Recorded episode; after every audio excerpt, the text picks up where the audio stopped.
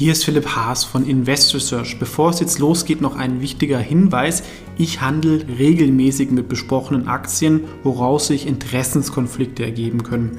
Auch wenn ich nach bestem Wissen und Gewissen recherchiere, könnte es natürlich Fehler geben. Deswegen natürlich auch immer selber recherchieren. Ich übernehme dafür keine Verantwortung. Und diese Informationen stellen natürlich auch keine Empfehlung dar. Man kann mit einzelnen Aktien auch Totalverluste erleiden. Das sollte man wissen. Jetzt viel Spaß beim Podcast. Hallo, hier ist Philipp Haas von Invest Research TV und in diesem Video geht es um eine spannende Aktie, die zwei Megatrends verbindet. Will ich schon länger ein Video zu machen und jetzt könnte es langsam auch attraktiv sein vom Preis. Ähm, die Megatrends wären einerseits 3D-Druck, an das ich glaube und was ich auch bei äh, dem 100 Aktien der Zukunft mit inkludiert habe, kann man sich auch noch hier anschauen, das Video, mein bisher längstes Video. Und das zweite wäre das sogenannte moderne Manufacturing Industrie 4.0 also einfach die Digitalisierung der Fabrik. Um welche Aktie geht's?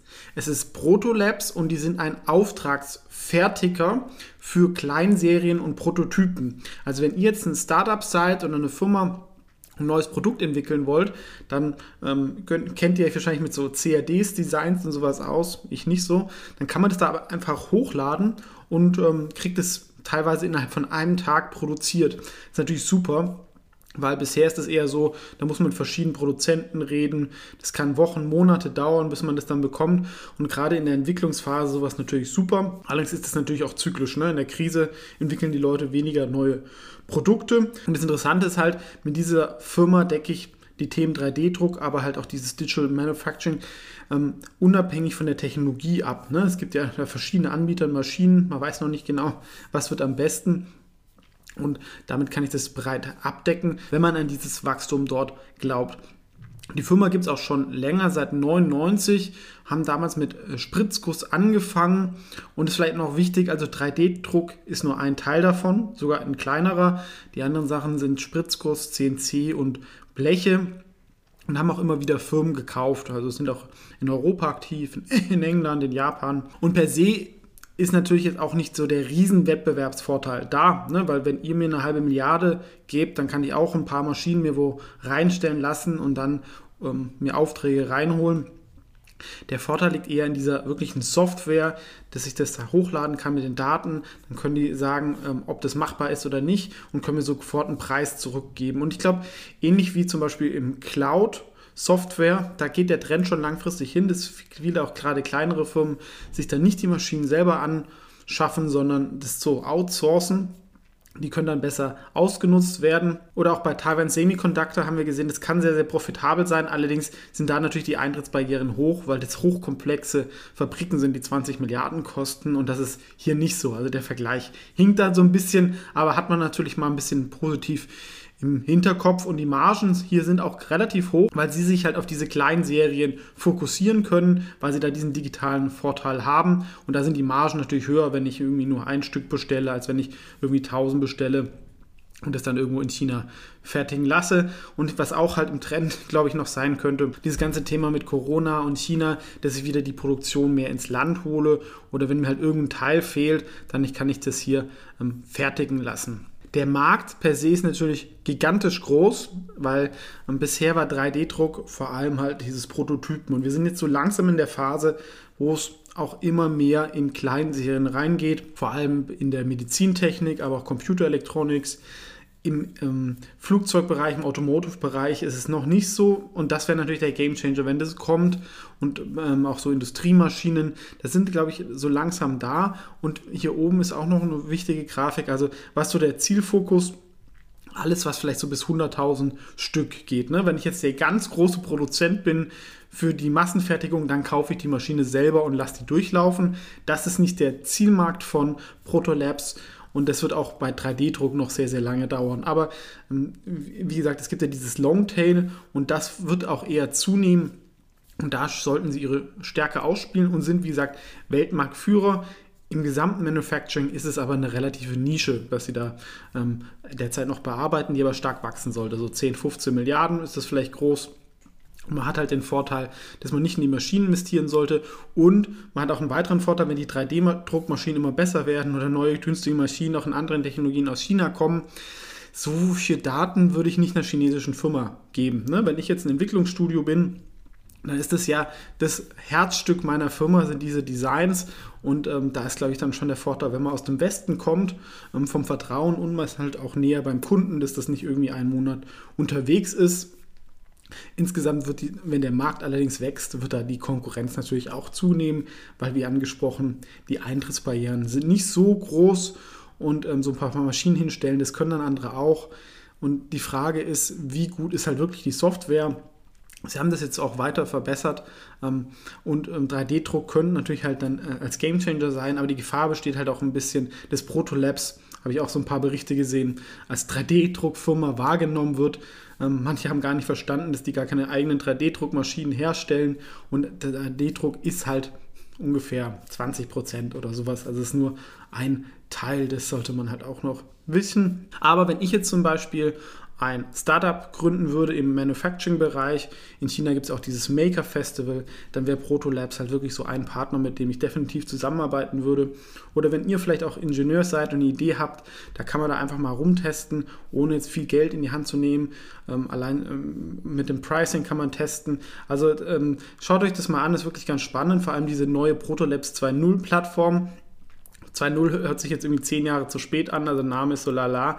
Und ein paar Sachen hätte man jetzt auch schon erwartet, dass sie es schon lange haben, dass halt alles auf eine Plattform gepackt wird. Bisher war das halt auch so, sie haben ein paar Sachen zusammengekauft und dann gab es da eine Webseite. Das war deutlich besser als der Industriestandard, aber es war jetzt noch nicht das, was man jetzt irgendwie als sag mal, Millennial gewöhnt ist. Und das hat sich jetzt ähm, verbessert, wurde jetzt auch erst vor kurzem ausgerollt.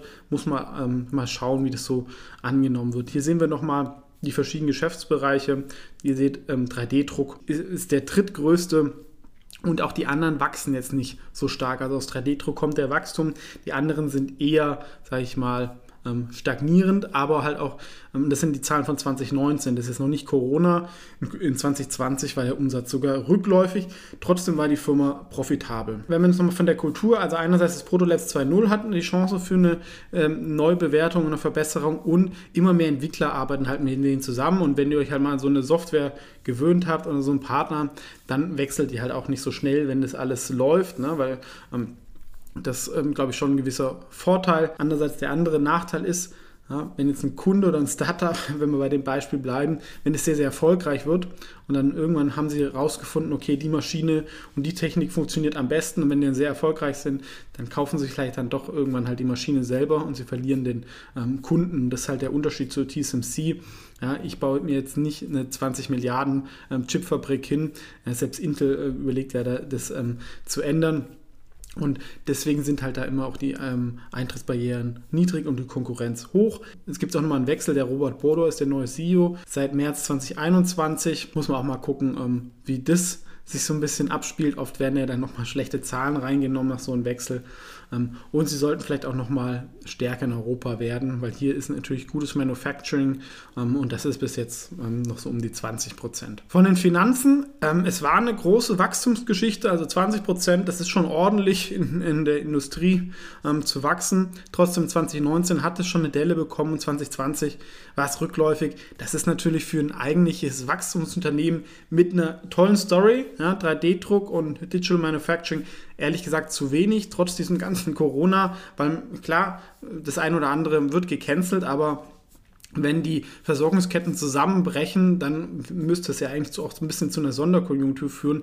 Das hat man in den Zahlen nicht gesehen und das finde ich ein bisschen bedenklich. Ähm, positiv allerdings, die Margen waren trotzdem gut, auch in 2020, trotz dieses Umsatzrückgangs. Also es zeigt die Qualität der Firma. Man hat eine starke Bilanz mit Netto-Cash und ich denke, in 2021 sollte halt ähm, das Wachstum zurückkommen. Trotzdem, es ist noch nicht da, obwohl die Story irgendwie für mich stimmt. Ich will es halt auch noch in den Zahlen sehen und vielleicht ist deswegen noch so ein, ein bisschen zu früh.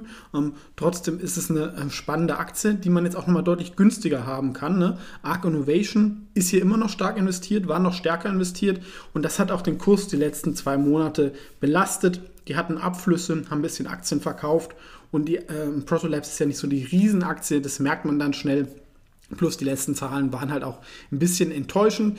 Ähm, so um die 120 Dollar ähm, gibt es aber eine starke Unterstützung. Ich könnte mir gut vorstellen, dass es sich da stabilisiert und dass man da vielleicht das dann doch mal ähm, einsammeln könnte. Trotzdem seit 2014 war es auch nicht so der krasse Outperformer für das Thema, weil man muss halt doch immer wieder in diese Maschinen investieren und es ist nicht so die Hightech-Softwarefirma, wie es vielleicht der ein oder andere denkt. So, was ist jetzt mein Fazit zu Protolabs? Mir gefällt super ähm, das Thema. Ja, also ich könnte mir vorstellen, als Gründer sowas zu nutzen. Man kann zwei Megatrends abdecken mit ähm, 3D-Druck und Digital Manufacturing. Und es gibt Vorbilder, die zeigen, dass Auftragsfertiger profitabel arbeiten können.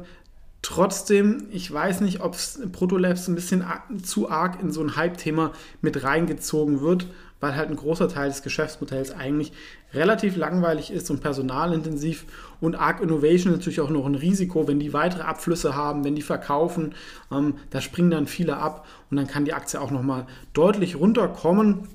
Das faire KGV sehe ich nur bei 24 und wenn man das halt auf die Profitabilität, selbst wenn die die Zukunft dann nehmen, ist die Aktie natürlich immer noch zu teuer. Von der absoluten Marktkapitalisierung für das Thema, wenn sie da äh, die Nummer 1 bleiben, ist es aber immer noch vertretbar meiner Meinung nach und wir sehen, die Aktie war ja auch schon mal deutlich teurer und ähm, ist sicherlich auch vom Chart nicht so heiß gelaufen. Also für mich ist es so eine Aktie auf die Watchliste. Ich habe meine Beobachtungsposition und werde das jetzt wirklich auch aktiv beobachten. Und ich könnte mir auch mal vorstellen, Protolets auf die Aktienideenliste zu nehmen, weil ich das Thema per se wirklich spannend finde und absolut von der Marktkapitalisierung auch noch vertretbar, da der adressierbare Markt doch sehr, sehr groß ist und ähm, man einfach nicht dieses Technologierisiko hat, was oft schwer von außen ähm, zu beurteilen ist. Also Protolabs, tolle Firma. Wachstum ist leider zuletzt nicht mehr da gewesen und deswegen werde ich es erstmal weiter beobachten, und da weil es da aktuell mir noch ein bisschen zu teuer ist. Ansonsten vielen Dank fürs Zuschauen und wir sehen uns im nächsten Video.